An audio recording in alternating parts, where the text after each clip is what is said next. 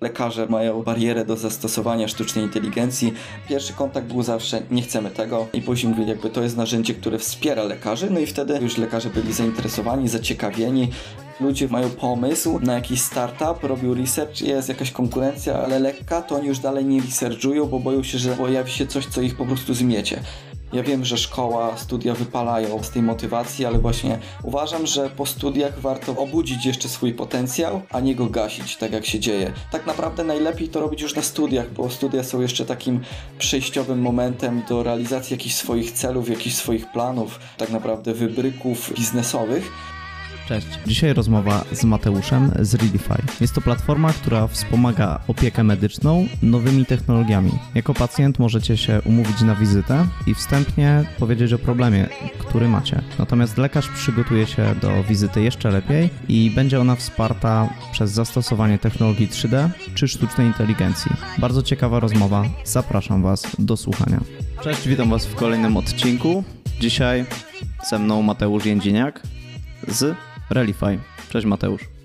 Cześć, cześć, witam serdecznie. Gdybyś w kilku słowach miał opowiedzieć, czym jest Relify i przedstawić siebie, to, to co byś powiedział? E, powiedziałbym, że e, jestem prezesem e, Relify.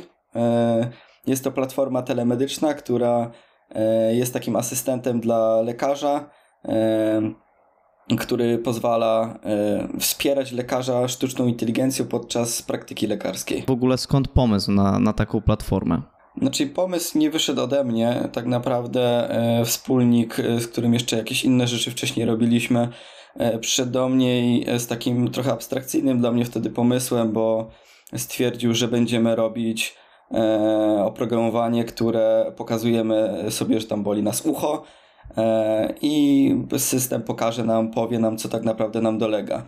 E, no i ja tak naprawdę tak nie zbombardowałem mu tego pomysłu, ale stwierdziłem, że troszeczkę to jest za dużo, to ma problemów. Tak naprawdę, e, no jak system sam miałby leczyć kogokolwiek, tutaj bez, bez udziału lekarza i jakby to propagowałoby mocno samoleczenie ale jak y, później zaczął się, gdzieś tam zaczynał się COVID i, i zrewidowaliśmy te wszystkie e, za i przeciw i, i jakieś takie sytuacje życiowe się zdarzyły, które e, zwróciły uwagę na takie problemy właśnie w branży medycznej, no to się okazało, że wróciłem do tego pomysłu i jak y, wdrożyliśmy te wszystkie systemy, dlatego tutaj też platforma telemedyczna, która wspiera lekarzy, a nie jest to taki autonomiczny system, y, wróciliśmy do tego, zrewidowaliśmy system, y, zrewidowaliśmy rynek, zobaczyliśmy co nie działa, co jest w porządku, co fajnie działa, co mm, jakby jest do zmiany i stworzył się wtedy E, oczywiście z wieloma zmianami, bo tu przez, przez parę miesięcy zmieniały się koncepcje, no ale ostatecznie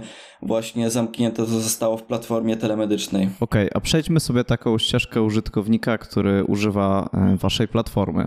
Mm, jeśli to jest platforma medyczna, to co się dzieje po rejestracji, po zgłoszeniu się do was i e, zgodzie na współpracę? E, znaczy wiele takich systemów, one są zbyt, e, tak kolokwialnie mówiąc, przekombinowane. My mieliśmy za zadanie e, wdrożyć takiego i lekarza, i pacjenta w taki normalny tryb. Czyli tak naprawdę zamiast y, umawiania się na jakąś zwykłą platformę telemedyczną, y, które no, są od dawna na rynku, tak naprawdę każdy może się zarejestrować do każdego lekarza. Wiadomo, niektóre specjalizacje są mniej, niektóre bardziej skuteczne zdalnie. Y, naszym zadaniem też było jakby zmniejszyć te różnice między kontaktem zdalnym a takim w gabinecie, ale to jakby również potem mogę na ten temat więcej powiedzieć, jak my to robimy. E, ale tak naprawdę e, pacjent niczym się nie różni kontakt z inną platformą niż z naszą. Tak naprawdę on się e, rejestruje, umawia sobie wizytę, przeprowadza powiedzmy zwykłą wizytę, tylko te wszystkie systemy dookoła e, zwiększają znacznie jego bezpieczeństwo e, przez to, że przekazujemy więcej informacji lekarzowi w krótszym e, okresie czasu. Tak naprawdę średnia, średni czas wizyty to jest około 8 minut, w zależności wiadomo od specjalizacji, od różnych schorzeń, ale jest to te, te 8 minut. Więc w, ten, w tym czasie chcieliśmy zamknąć jak najwięcej, e, przekazać lekarzowi jak najwięcej informacji i tą, e, w tych 8 minutach skumulować jak najwięcej e, no, skuteczności tak naprawdę tej praktyki lekarskiej. Okej, okay, czyli mam jakieś podejrzenie, że jestem na coś chory, umawiam się na tą wizytę, no ale wcześniej muszę, tak jak wspomniałeś, wprowadzić jakieś dane i w jaki sposób robicie to, że one są przechowywane w bezpieczny sposób? E, tutaj właśnie e, te dane i tak jakoś lekarzowi musimy przekazać, ale żeby nie tracić tego czasu na wizycie, e, możemy te dane przekazywać przed wizytą. Rejestrujemy się, e, wchodzimy tak naprawdę na rozmowę już jakby z lekarzem i mamy tam wszystkie e, pytania, które lekarz sobie sam dostosowuje. Każdy lekarz ma swoje pytania. Mamy takie pytania korowe, które są, od których można wyjść, które są takie podstawowe, nie są, no jakby dotyczą każdego, czy, czy ktoś tam pali papierosy, czy nadużywa alkohol, czy, czy jakieś inne takie typowe pasujące pytania do każdego. Lekarz może sobie je dostosować pod swoją specjalizację e, i pacjent jakby na nie odpowiada. Dodatkowo może sobie jakieś miejsca bólowe oznaczyć na modelu 3D, bo taki model 3D również mamy. Naszym zadaniem było przełożyć wizytę taką e, kontaktową, to o czym wcześniej mówiłem, żeby zmniejszyć te różnice między kontaktem a, a wizytą zdalną. Więc w tym, w tym kontakcie zdalnym e, wdrożyliśmy model 3D, który jest takim powiedzmy odpowiednikiem lekarza, który widzi tego pacjenta, widzi co go boli, które miejsca, które promieniują, które bolą, jaki typ bólu. E, i tak naprawdę można oznaczyć na tym e, modelu 3D w bardzo dokładny sposób, bo on tak naprawdę technicznie rzecz biorąc ma nieskończoną ilość punktów e, tak naprawdę i my analizujemy, e, pozwalamy również sztucznej inteligencji potem analizować te punkty, no i w przyszłości myślimy, że to przyniesie dużo wyższą skuteczność niż same objawy plus diagnoza. A jeżeli chodzi o bezpieczeństwo danych, no to tak naprawdę stosujemy już na samym początku dobraliśmy technologie, które są stosowane w takich rozwiązaniach bankowych. Wiele osób pyta nas o to bezpieczeństwo. My też jakby wymagamy zgody pacjenta, żeby przekazać każdemu kolejnemu lekarzowi te dane o nas, bo my analizujemy dane e, konkretnego pacjenta oraz ogółu więc no, te zabezpieczenia, jeżeli chodzi o technikalia, no to są, no już nie wchodząc w każdy system, w każdą, w każdą rzecz, którą wdrażamy, żeby to było jak najbardziej bezpieczne, no to stosujemy po prostu rozwiązania, które są rozwiąza rozwiązaniami bankowymi, a jeżeli chodzi o takie prawne rzeczy, no to też te zgody wszystkie e, przed każdą wizytą e, akceptujemy e, lub nie akceptujemy. Jeżeli nie zaakceptujemy, to korzystamy. Wiadomo, lekarz ma informacje ogólne, czyli o, o wszystkich pacjentach, y, jakie są skutki chorobowe, jakie są e, te różnice, jakie są no, dolegliwości, jakie mają wpływ na pacjenta, ale nie mamy tych informacji o konkretnym pacjencie. O konkretnych informacjach o pacjencie mówię tu na przykład jeżeli osoba miałaby e, uczulenie, no to wtedy my wprost możemy powiedzieć, ta osoba ma uczulenie na to i na to. E, ten system jest po to tak zaprojektowany, e, bo na przykład lekarz mm, nie zapyta w te 8 minut o wszystko, a jeżeli w poprzedniej wizycie wpadło pytanie, ma pan uczulenie? Tak, mam nietolerancję laktozy. Wiele leków ma w składniku laktozy. Mieliśmy taki właśnie, tak jak wcześniej mówiłem, przykład bierzemy z życia, więc była taka pewna pani, która przez 20 lat brała, mając nietolerancję laktozy, lek E, który miał w swoim składzie laktozę, więc e, tutaj takie informacje są bezpośrednio przekładane i wysyłane lekarzowi, no ale na to jednak pacjent się musi zgodzić i polecalibyśmy się jednak godzić, no bo tutaj e, lekarza obowiązuje ta tajemnica zawodowa, i no jakby też wpływa to na naszą skuteczność powrotu do zdrowia tak naprawdę. Okej. Okay. Powiedziałeś mm, o tym modelu 3D. Mógłbyś dokładniej przedstawić, e, jak działa takie coś? To jest, rozumiem, model 3D pacjenta, czy czego?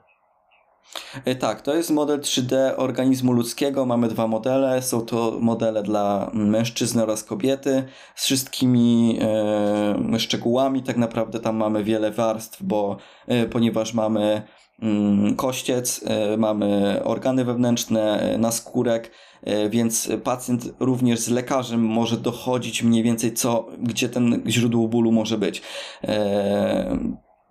Tak naprawdę e, jest to, ułatwiliśmy znacznie e, obsługę tego modelu. On nie ma bardzo dużo e, takich ciężkich funkcji, jak w takich bardzo zaawansowanych modelach. Tak naprawdę skupiliśmy się na tym, żeby pacjent sam tak intuicyjnie mógł oznaczyć swoje miejsce chorobowe. No, więc jakby możemy obracać, manipulować tym, tym modelem, wchodzić w te tkanki, no i w bardzo prosty sposób punktowo oznaczać, gdzie nas mniej więcej boli. Później na wizycie lekarz może dokładniej dopytać o te punkty, przemieścić je, jeżeli e, pacjent troszeczkę źle je oznaczył. E, no i w taki sposób właśnie to wygląda. Okej, okay, a jak w takim razie mm, algorytmy analizują e, te schorzenia, te punkty, o których powiedzieliśmy, że są zaznaczane na modelu 3D? Czy to są jakieś wasze autorskie algorytmy, czy wykorzystywane już wcześniej w innych, z innych źródeł? Znaczy, ciężko odpowiedzieć na to pytanie mm, jednoznacznie, że wykorzystujemy, mamy swoje autorskie algorytmy. Tak naprawdę my się opieramy na algorytmach, które już dawno istnieją, ale jakby podejście do nich jest znacznie inne. O czym mówię? Tak naprawdę dla sztucznej inteligencji e, dane, że boli nas to i to i mamy takie i takie dolegliwości, czy dokładny punkt na ciele są e, bytem abstrakcyjnym tak naprawdę, a te wnioski e, są po prostu, wnioski tej sztucznej inteligencji są po prostu ustrukturyzowane. Więc jeżeli my zaznaczamy jakiś dany punkt i mamy po prostu sektor i nazwiemy sobie go noga, ręka, bark, y, klatka piersiowa, dla sztucznej inteligencji nie będzie miało to żadnego znaczenia. Dla niego to jest y, zbitek tak naprawdę e, danych, znaków. Więc y, my analizujemy te punkty, wiemy jakby ten odpowiednik, jeżeli przełożymy to na, na taki nasz język, no to wiemy, że to jest noga, wiemy, że to jest jakaś część nogi, ale w, przy dużej ilości przypadków, jeżeli e, podobne punkty bolą e, ludzi o podobnych schorzeniach, no to wiadomo, że to może być podobne schorzenie. Może, bo wiadomo, że, że przypadki są różne. Więc tak naprawdę ta sztuczna inteligencja analizuje nam E, nasze dolegliwości, e, nasz e, sposób leczenia tak naprawdę, jaki zastosował lekarz, nasze takie predyspozycje trochę poskakałem po kolejności, bo tak naprawdę bierzemy pierw dolegliwości, jaką jesteśmy osobą, gdzie pracujemy, bo to też ma wpływ na, na diagnozę, dlatego lekarz przeprowadza pełen wywiad. Wcześniejsze systemy sztucznej inteligencji aż tak głęboko w to nie wchodziły, analizowały tylko objawy plus dolegliwości. My analizujemy to również, ale do tego te wszystkie rzeczy dookoła. No i ten ostateczny właśnie model 3D, czyli przełożenie do sztucznej inteligencji tej takiej wizualnej interpretacji e, ludzkiego organizmu. I e, dzięki temu, że analizujemy wszystko to, co wie lekarz, wszystko o to, to o co pyta lekarz, to jesteśmy w stanie w końcu e, tą sztuczną inteligencję wynieść na taki poziom, jak jaka ma potencjał tak naprawdę. Tylko, że zderzyliśmy się z czymś Mm, z czymś takim, że jednak nie było wcześniej aż tak zaawansowanych modeli 3D, więc my te dane musimy zbierać od zera. No i tak naprawdę każdy model 3D jest inny. E, więc możemy gdzieś tą interpretację e, dać podobną. Od razu skupiliśmy się na tym, żeby ten model był bardzo dokładny, żeby później nie było problemów e, w, przy rozwoju oprogramowania, że będziemy coś zmieniać, że te punkty już nie będą aktualne, ale tak jak mówię, wracając do sedna, punkty, sztuczna inteligencja analizuje sobie te punkty i sobie interpretuje na podstawie też innych danych o tym pacjencie. I wtedy przy dużych ilościach przypadków możemy dojść do jakichś konkretnych danych danych i konkretnych wniosków.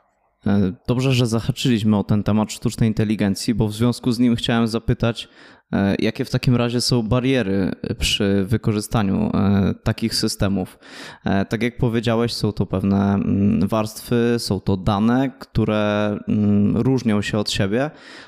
Rzeczywiście te punkty podobne mm, w wielu modelach, te punkty styku na pewno są, natomiast sztuczna inteligencja jednak jest E, jak sama nazwa mówi, sztuczna, bazuje na danych, na tym, co, czym my ją nakarmimy. E, więc jakie ona ma bariery? Z czym tutaj się spotkaliście, co wam tak najbardziej sprawiło trudność e, w zastosowaniu AI? Znaczy tak, my mieliśmy jedną osobę, która była bardzo doświadczona w sztucznej inteligencji E, i tak naprawdę no bariery, no co chwilę się pojawiają bariery. Tak naprawdę bardziej bym powiedział, że to nie są technologiczne bariery, tylko bariery e, na przykład lekarskie.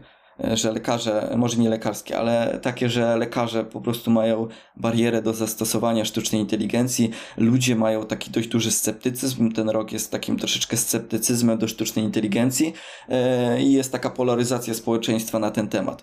E, technologicznie nie było to ciężkie, bo my sobie to tak rozbiliśmy na drobne, drobne kwestie. Zobaczyliśmy, co nie działa, czemu obecnie stosowane algorytmy sztucznej inteligencji w medycynie nie działają i czemu jeszcze nie można ich zastosować w takiej e, autonomicznej Mm, w takim autonomicznym diagnozowaniu pacjentów. No i właśnie doszliśmy do tego, że jakby wszystkie zależności są ok, fajne, tylko y, zaznaczanie miejsc bólowych na modelu 3D, który ma 30 punktów, jest abstrakcyjny, bo tak naprawdę równie dobrze moglibyśmy napisać boli mnie noga, no i to daje to samo, co zaznaczenie na takim modelu 3D, gdzie jest łydka, noga, e, klatka piersiowa, dwie ręce, głowa. Tak naprawdę maksymalnie mówię o 30 punktach. Więc tak naprawdę moglibyśmy sobie napisać, że boli nas noga i wyszłoby na to samo.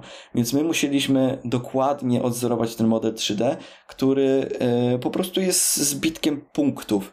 E, i na podstawie tej dużej ilości danych, no to wtedy ta sztuczna inteligencja przynosi e, no, lepsze wyniki, ale wiadomo, że potrzebuje więcej danych. E, więc tutaj technicznych barier nie było, po prostu to podejście jest całkiem inne. Okej, okay, to jak w takim razie przekonujecie tych ludzi, że wasz system jest dobry i że warto tej sztucznej inteligencji zaufać, skoro spotykacie się z tym, że i pacjenci, i lekarze, generalnie ludzie są sceptycznie nastawieni? Y, znaczy, my przeszliśmy dużą, długą drogę, bo my zaczęliśmy, mówiłem o, o COVID-zie, ale tak naprawdę my zaczęliśmy wcześniej i poszukiwaliśmy finansowania i wtedy odbijaliśmy się od, od ściany. Tak naprawdę nikogo to w ogóle nie interesowało. No i e, abstrakcyjne, ale nam akurat e, w rozwoju COVID pomógł. I gdy zaczął się COVID, zaczęliśmy rozmawiać wtedy z lekarzami i zaczęliśmy mówić, że, e, znaczy tak, pierwszy kontakt był zawsze, nie chcemy tego, po co to i co, i wymyślicie sobie, że sztuczna inteligencja będzie mnie zastępować i, i leczyć wam tych pacjentów. I był taki śmiech.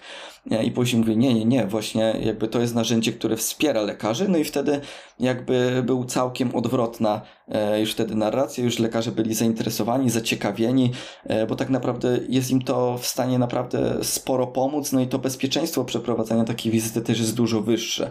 E, I w tym momencie tak naprawdę placówki chcą wdrażać sztuczną inteligencję, nawet spotkałem się z takimi przypadkami, że prezes e, pewnej e, sieci placówek stwierdził, że on w końcu sobie znalazł e, jakiś tam, e, nie, nie nasz system, ale jakiś inny system, który nie działa najlepiej, ale on jest zadowolony, bo on już ma w, swoim, w swojej placówce sztuczną inteligencję. Już jakby cieszy się z tego, jest, jest jakby bardzo zadowolony, że coś z czegoś takiego korzystają. Więc teraz to się troszeczkę odwróciło i mówię o tym sceptycyzmie przez chat GTP, jakby było poruszenie społeczne przez to, że, że copywriterzy E, są dość zastępowani teraz przed chat GTP, też te pomysły na, na posty marketingowe, e, z przetargi na, na usługi marketingowe znacznie zmniejszyły się te kwoty przez to właśnie, że powstał ten czat, więc jakby było to poruszenie, jest ten, ten sceptycyzm, jest wiele osób, które bardzo sceptycznie do tego podchodzą,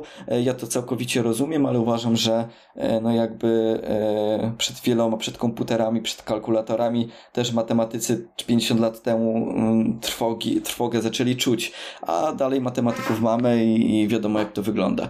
E, więc to się powoli zmienia. Jest ten sceptycyzm ogólnie do, do sztucznej inteligencji, ale uważam, że, że w medycynie powoli lekarze zaczynają się z tym e, troszeczkę oswajać. No i widzą, w jaką to stronę wchodzą. Nam przetarło e, szlaki dużo takich większych korporacji i jest nam troszeczkę łatwiej, a dodatkowo no, te duże korporacje nie dbają tak o te mniejsze placówki, więc te mniejsze placówki, e, jako że jesteśmy mniejszą firmą, no to jesteśmy w stanie fajnie obsługiwać. Okej, okay, a jakie są największe koszty z Waszej strony? E, tak naprawdę my to projektowaliśmy tak, żeby ograniczać znacznie te koszty. Tak naprawdę wartości intelektualne w naszej firmy, firmie byłyby najwyższym kosztem, ale no jakby mam tyle szczęścia, że, że mamy dość rozbudowany zespół tych ludzi, takich dość e, doświadczonych jest wiele. No i teraz powoli zaczniemy się pewnie spotykać z problemem e, zarządzania tymi danymi, bo tak naprawdę e, każda przeprowadzona wizyta to masa danych. Tam jakby my obsługujemy też zdjęcia, e, rentgenowskie, jakby wszystkie pliki, które można dołączyć tych plików, to jest tak naprawdę stos dla każdego pacjenta, więc za chwilę możemy się mierzyć z problemem finansowym związanym z e, przechowywaniem tych danych, i przechowywaniem nie byle jakim tych danych, tylko też w bezpiecznym środowisku. Więc e, wydaje mi się, że to będzie największy koszt w tym momencie. Największym kosztem są te zasoby intelektualne, tym bardziej, że nasza działalność podchodzi pod taki B plus L, czyli te, tą działalność badawczo-rozwojową, a jak wiadomo tutaj te, te koszty e, obsługi takich systemów tworzenia tak naprawdę innowacji, no to są wysokie koszty i to, co jest na rynku, e, finansowania, które są na rynku, to dalej jest kropla w morzu. E, no ale z drugiej strony to wiadomo, że to trzeba się e, piąć po kolejnych e, szczeblach jakby weryfikacji rynkowej i wtedy te, te przychody z jakiegoś finansowania zewnętrznego mogą być coraz wyższe. A czy w Waszym przypadku skalowanie będzie prostą rzeczą? Bo jednak model szpitala jest popularny na całym świecie. No, szpitale mamy wszędzie i jednak schorzenia są podobne. W związku z tym, czy wy już myślicie o ekspansji e, za granicę, czy na razie zbieracie te placówki e, tylko w Polsce, e, które mogłyby korzystać z, z Readify? Znaczy, my od samego początku zaczęliśmy nawet yy, audiowizualną tą stronę naszego produktu realizować tak, jakbyśmy chcieli za granicę wychodzić, bo i logo, i nazwa tak naprawdę jest E, uniwersalna, jest też e, angielska, więc jakby tu bardziej za granicą ludzie kojarzą, e, z czym się kojarzy nasza nazwa, wiedzą mniej więcej o co chodzi, a w Polsce tak naprawdę nawet jest problem z wymową naszej nazwy, która nie ma tak naprawdę jakiegoś jednego prawidłowego, jedynej prawidłowej wymowy. My też jakby o to nie mamy problemu, jeżeli ktoś mówi w różnych, różnym typie tą nazwę, więc my jakby od razu skierowaliśmy to na ruchy zagraniczne, ale nie oszukujmy się, musimy zacząć od Polski, tu też jest wiele do zrobienia, też y, fajnie będzie złapać taką dużo większą trakcję, bo my aż takiej dużej trakcji nie mamy w Polsce, ale jeżeli ją złapiemy, no to też inaczej wychodzimy na rynki zagraniczne.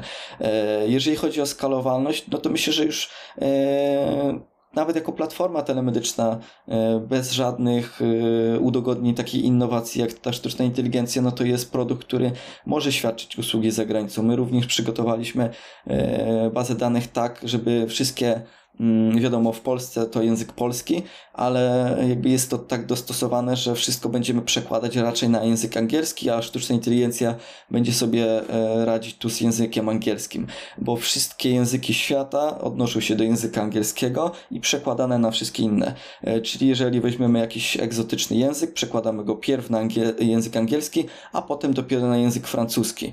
Więc jakby tu baza danych typowo język angielski, no i ten, ten język polski to jest ostatecznie ostatecznie, e, ostatecznie to, co złapiemy w Polsce, te dane, no to również przełożymy je na wersję angielską i wtedy ta skalowalność, tak jak mówisz, yy, będzie możliwa. No ale jakby to jest e, lata tak naprawdę rozwoju i, i firma jest nakierowana bardziej na rozwój 10-20 lat niż rok, dwa. Jakby realnie patrzymy na rynek, wiemy jak największe firmy się budowały i, i oczywiście mamy gdzieś tam realne podejście do rynku, no ale też e, ambicje też jakby wiadomo, że duże.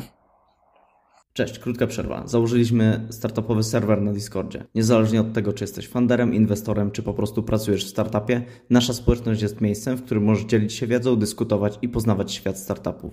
Więcej informacji w opisie. Zapraszamy. Okej, okay, a chciałbym, żebyśmy też zahaczyli e, o ciebie. E, powiedz, ty byłeś, pracowałeś w IT wcześniej. E, ale jak wcześniej już sobie powiedzieliśmy przed rozmową, masz kilka firm.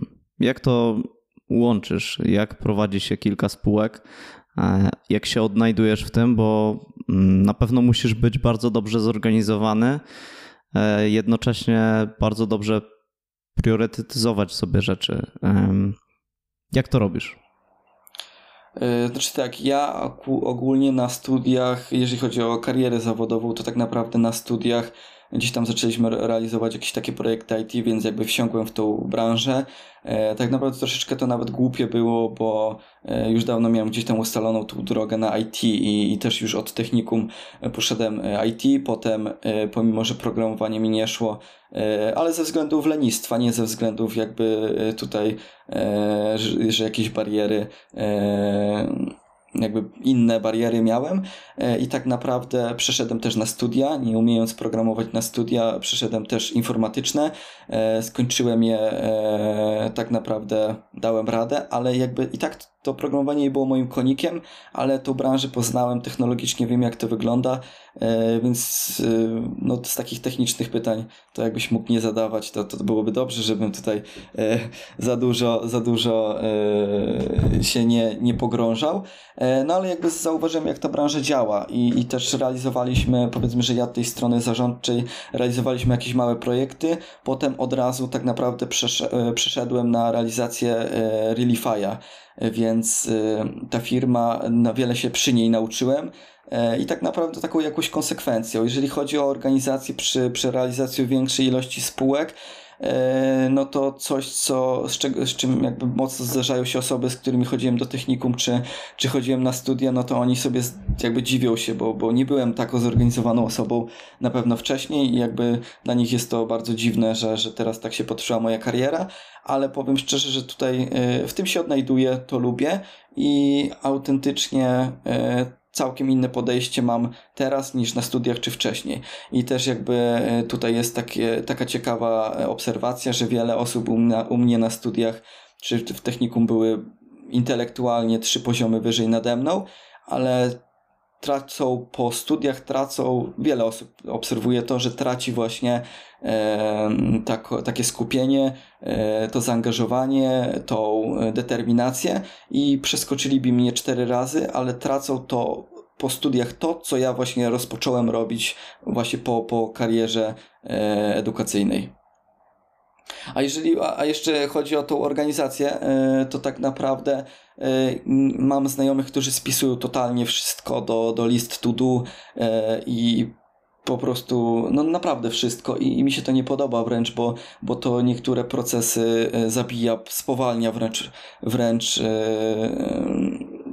działa na szkodę, o tak? A jeżeli chodzi o mnie, no to ja sobie ten takie najważniejsze zadania zapisuję. Rzeczy, które mogę zrobić od razu, robię od razu, bo wiem, że u mnie wygląda to tak, że czasami mógłbym siedzieć tydzień i nic nie robić, a potem mam dwa tygodnie po 18 godzin i, i brakuje czasu. Więc y, wszystkie takie taski, które można zamknąć od razu, zamykam od razu y, i nauczyłem się od razu realizować to, co mogę i tak od razu realizować po prostu te zadania, które mogę. Nie odkładać a te, ich. A te, tak, dokładnie, a te większe e, skrupulatnie gdzieś tam już się przygotowywać, sprawdzać, zrobić research, nawet jeżeli na coś mam miesiąc i wiem, że mam teraz inne zadania, to wchodzę w coś, bo często jak wchodzimy coś dwa dni wcześniej, to się okazuje, że jednak ta studnia jest głębsza niż nam się wydawało i e, warto jest zapoznać się z czym się zderzymy. I to tak poświęcić na to godzinę nawet, żeby dokładnie przeanalizować z czym się zderzymy. I praktycznie 90% spraw, które mi się wydają, że, że zrobię w jeden dzień zajmują mi powiedzmy dwa dni. Ale ja i tak bardzo szybko wykonuję zadania, bo ja z moim znajomym, wspólnikiem e, zrobiliśmy pracę magisterską w 4 godziny, oczywiście teorię, e, nie, nie oprogramowanie, teorię zrobiliśmy w 4 godziny i troszeczkę śmieszkujemy sobie pomiędzy sobą, jak ktoś teorię pisze w dwa tygodnie. I też powiedzmy, że IT nietypowo, bo wiadomo, że inne, inne studia są e, obarczone innymi konsekwencjami, ale jeżeli ktoś teorię pisze w, na przykład w IT przy projekcie takim pisze na przykład dwa tygodnie, to dla nas to jest abstrakcja. No my to zrobiliśmy w 4 godziny, wiadomo, że nie na piątkę, ale czwórka wpadła, więc e, no ja szybko wykonuję takie taski, ale jednak warto się z nimi zapoznać, żeby e, wiadomo, czasem jeden dzień zmienia całkiem obraz sytuacji i tego, że coś przekroczymy jakiś deadline. Okej. Okay.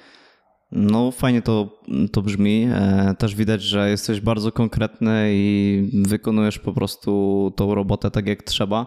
Fajnie, że też powiedziałeś, że warto się przygotować, bo mi się to kojarzy z takim właśnie, że musisz być przygotowany, e, bo nie wiesz, jak ten rynek się zachowa. E, choćby jak powiedziałeś o tym researchu, no to e, to od razu mam takie rzeczywiście. Mm, co jeśli wiesz, dane zagadnienie nagle się zmieni w ten czas, w tym czasie, w którym ty jeszcze go nie sprawdziłeś, co nie? Znaczy to, o czym mówisz, to jakby widzę dwie kwestie. Pierwsza kwestia jest taka, że widzę, jak szybko ludzie się zniechęcają do czegokolwiek. Y, staje naprawdę, małe problemy stają im na drodze i oni się całkowicie już zniechęcają do realizacji y, tych pomysłów.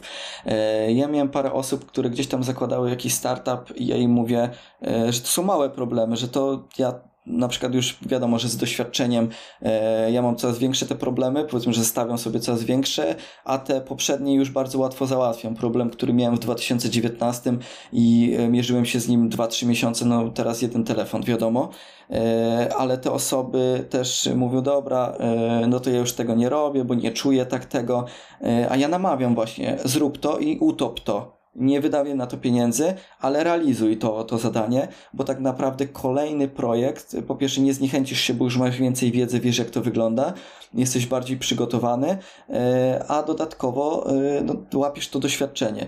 Więc e, nawet najgorszych pomysłów na startup ja nigdy nie bombarduję, bo to jest pierwszy pomysł i będą lepsze i będą lepiej zrealizowane, tylko nie można zamykać od razu tego, bo pojawiły się jakieś problemy.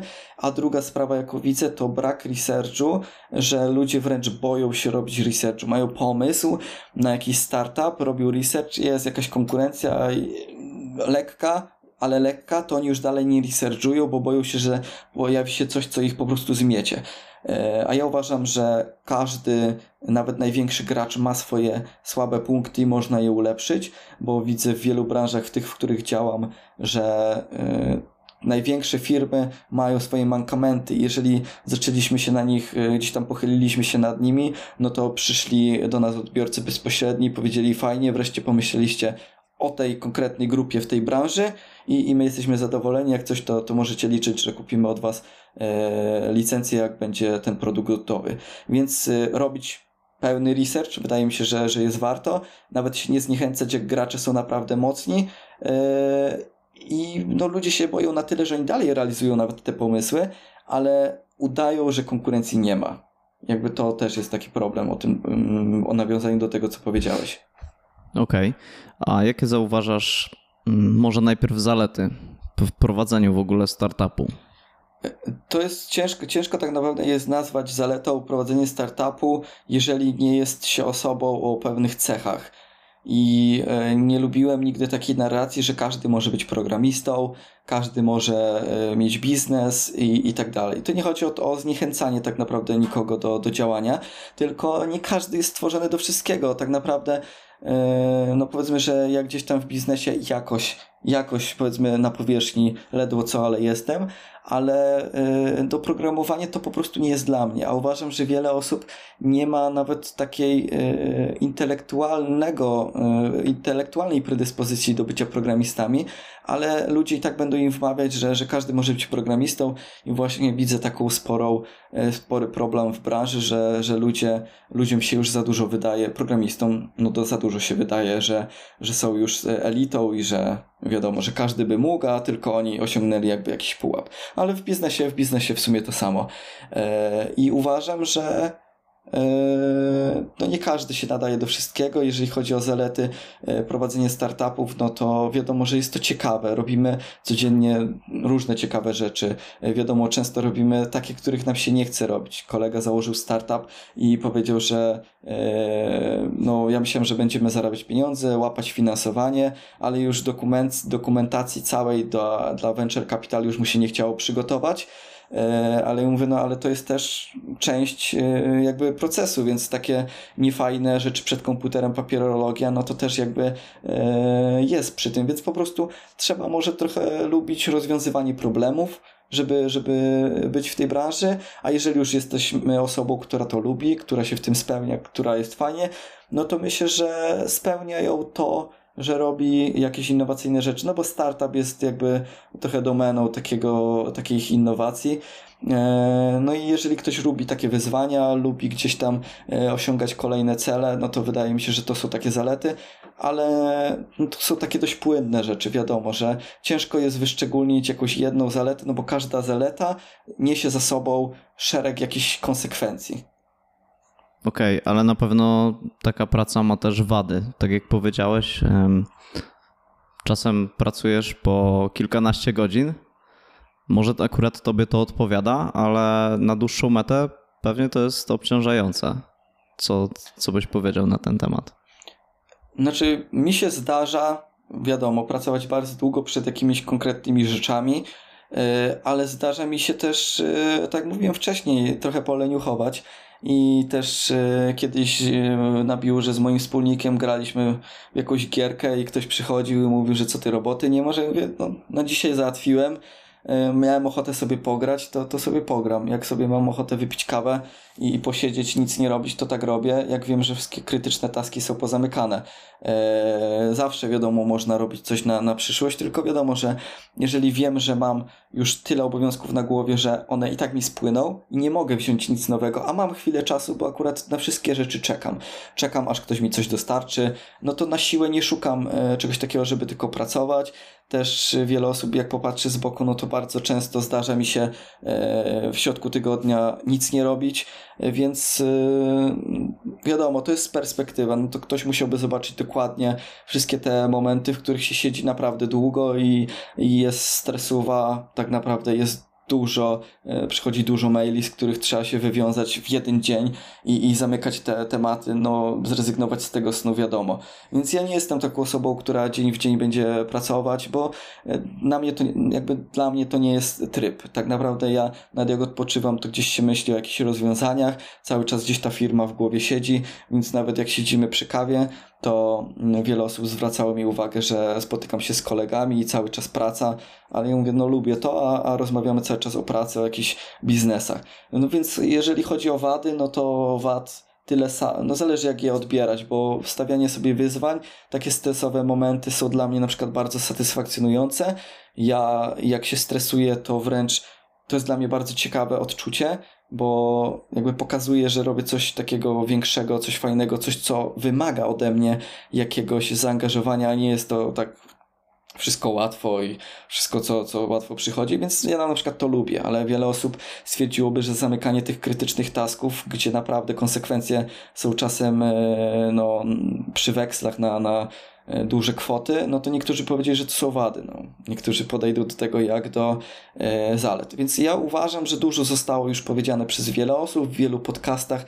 Ja nic nowego nie powiem, po prostu uważam, że dla niektórych wady to są wyzwania, a dla niektórych zalety to są.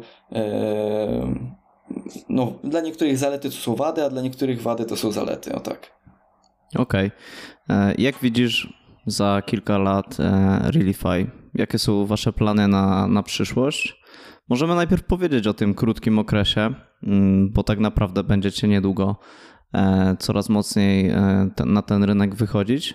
No ale chciałbym też zobaczyć, żeby na przykład za kilka lat sobie można było to porównać. Jak widzisz przyszłość Waszej firmy? E, takie deklaracje zawsze, e, no niby są ciekawe, fajnie się tego słucha, ale wiadomo, że e, jest tyle problemów, jest konkurencja, rynek czasem nie chłonie, więc to co powiem, co może być za 4 lata, no to może się całkowicie nie zgodzić. 3 lata temu też jakby pomysł na rozwój był całkiem inny i nie powiem, że gorszy, ani że lepszy, bo w fajnym miejscu mieliśmy fajne możliwości, w fajnym miejscu jako firma wylądowaliśmy, ale e, jeżeli chodzi o 3 lata, 4, 5 na przyszłość, po prostu chcemy się rozwijać, chcemy łapać klientów, chcemy wdrażać nowe funkcje. E, mamy cel po prostu tak organicznie rosnąć. Nie chcemy e, mieć być unicornem za, za 5 lat i mieć jakiś celów, które, na których realizacja ma pół procent szansy. Bardziej wolimy cele, które mają powiedzmy 50 na 50, albo urośniemy, albo nie urośniemy i po prostu chcemy, chcemy rosnąć, chcemy się rozwijać, no i chcemy inwestować w kolejne innowacje, bo widzimy wiele jakby sektorów w medycynie, które fajnie można e, wdrożyć, no i ten nasz core, czyli to, od czegoś zaczęliśmy, e, pozwala iść w bardzo wiele ścieżek i będziemy łapać te ścieżki E, w jak największej ilości i rozwijać się e, najbardziej jak potrafimy. Okej. Okay. Mam w zasadzie już ostatnie pytanie. Jaka byłaby Twoja jedna myśl, lekcja, taka rada dla osób, które dopiero zaczynają, e, są powiedzmy w moim wieku, to co byś im powiedział, mm, jeśli zaczynają właśnie tą zabawę w startupy, w swoje firmy, w swoje pomysły, e, zanim zainwestują ten swój cenny czas? I tu oczekujesz ode mnie pewnie krótkiej sentencji, a wiadomo, tak jak wcześniej nawet mówiłem, krótkie sentencje, każdy już wszystko chyba powiedział i to zależy od osoby, jak ona e, jakby to odbierze, jak to wykorzysta, więc nawet średnia sentencja czasem do jakiejś konkretnej jednej osoby potrafi trafić. Ja uważam, że to, co już dzisiaj powiedziałem, że dla osób, jakby zaznaczyłeś dla osób młodych, uważam, że po studiach warto właśnie obudzić jeszcze swój potencjał, a nie go gasić, tak jak się dzieje. Ja wiem, że szkoła, studia wypalają nas z tego, z tej motywacji, ale właśnie jeszcze po studiach warto, jeżeli będziemy robić coś swojego, to jeszcze zebrać te resztki tej naszej motywacji i zaangażować się. E, ja tak, naj, a tak naprawdę najlepiej to robić już na studiach, bo studia są jeszcze takim przejściowym momentem do, e, do realizacji jakichś swoich celów, jakichś swoich planów, e, jakichś tak naprawdę wybryków biznesowych. Y, więc uważam, że y, tak mieliśmy takie spotkanie w pewnej szkole, mieliśmy taki powiedzmy wystąpienie startup drogą do kariery zawodowej. I tam mówiłem to samo, żeby próbować kolejne startupy, E, realizować, które nawet upadną, nawet nie startupy, nawet małe firemki sprzedające, tak my kiedyś sprzedawaliśmy kawę też e, chwilę, więc e, realizować takie rzeczy, bo to przynosi tak duże doświadczenie, zderza nas z tak dużą ilością kompetencji, marketing, sprzedaż, i wiele innych jakby celów, co pozwala nam, nawet po studiach, jeżeli robiliśmy to przez całe studia 4 lata, pozwala nam to wyjść ze studiów, mieć co wpisać do CV i dostać fajną pracę, a przede wszystkim zobaczyć w czym się spełniamy i co nam się robi fajnie. A biznes daje nam tyle wyzwań, że jesteśmy w stanie sobie znaleźć coś, co jest typowo dla Jasne. nas. Bardzo, bardzo fajnie to brzmi. Rzeczywiście ja nawet nie oczekiwałem od ciebie szczególnie jednej sentencji, bo tak myślałem, że, że bardziej to będziesz chciał rozbudować. E, natomiast e, tak, no po prostu myślę też, że trzeba te, tak jak mówisz, te pomysły realizować, na pewno się nie bać i e, po prostu próbować. Także dotarliśmy do końca. Bardzo Ci dziękuję. Mm, oczywiście linki do Realify znajdziecie mm, w opisie odcinka. E, prosimy Was o ocenę, a Tobie, Mateusz, dziękuję bardzo i do usłyszenia. Bardzo dziękuję i i również dziękuję za spontaniczne zaproszenie. Dzięki. Zanim jeszcze wyłączysz, to zapraszam Cię do newslettera pracujwstartupie.com. Dzięki niemu dowiesz się, dlaczego związać się z branżą startupową, jak wybrać dla siebie odpowiedni startup i jak zrobić zawrotną karierę w branży startupowej. Dostaniesz dostęp do jobboardu z aktualnymi ofertami pracy w najciekawszych europejskich startupach. Dołącz do Pracuj w Startupie, aby znaleźć pracę, poznać inspirujące historie i odjechane startupy wyprzeć konkurencję i pokaż swój talent. Partnerem podcastu jest inkubator Uniwersytetu Warszawskiego, który pomaga w tworzeniu autorskich projektów od etapu pomysłu do wdrożenia. Więcej dowiecie się na stronie iuw.edu.pl.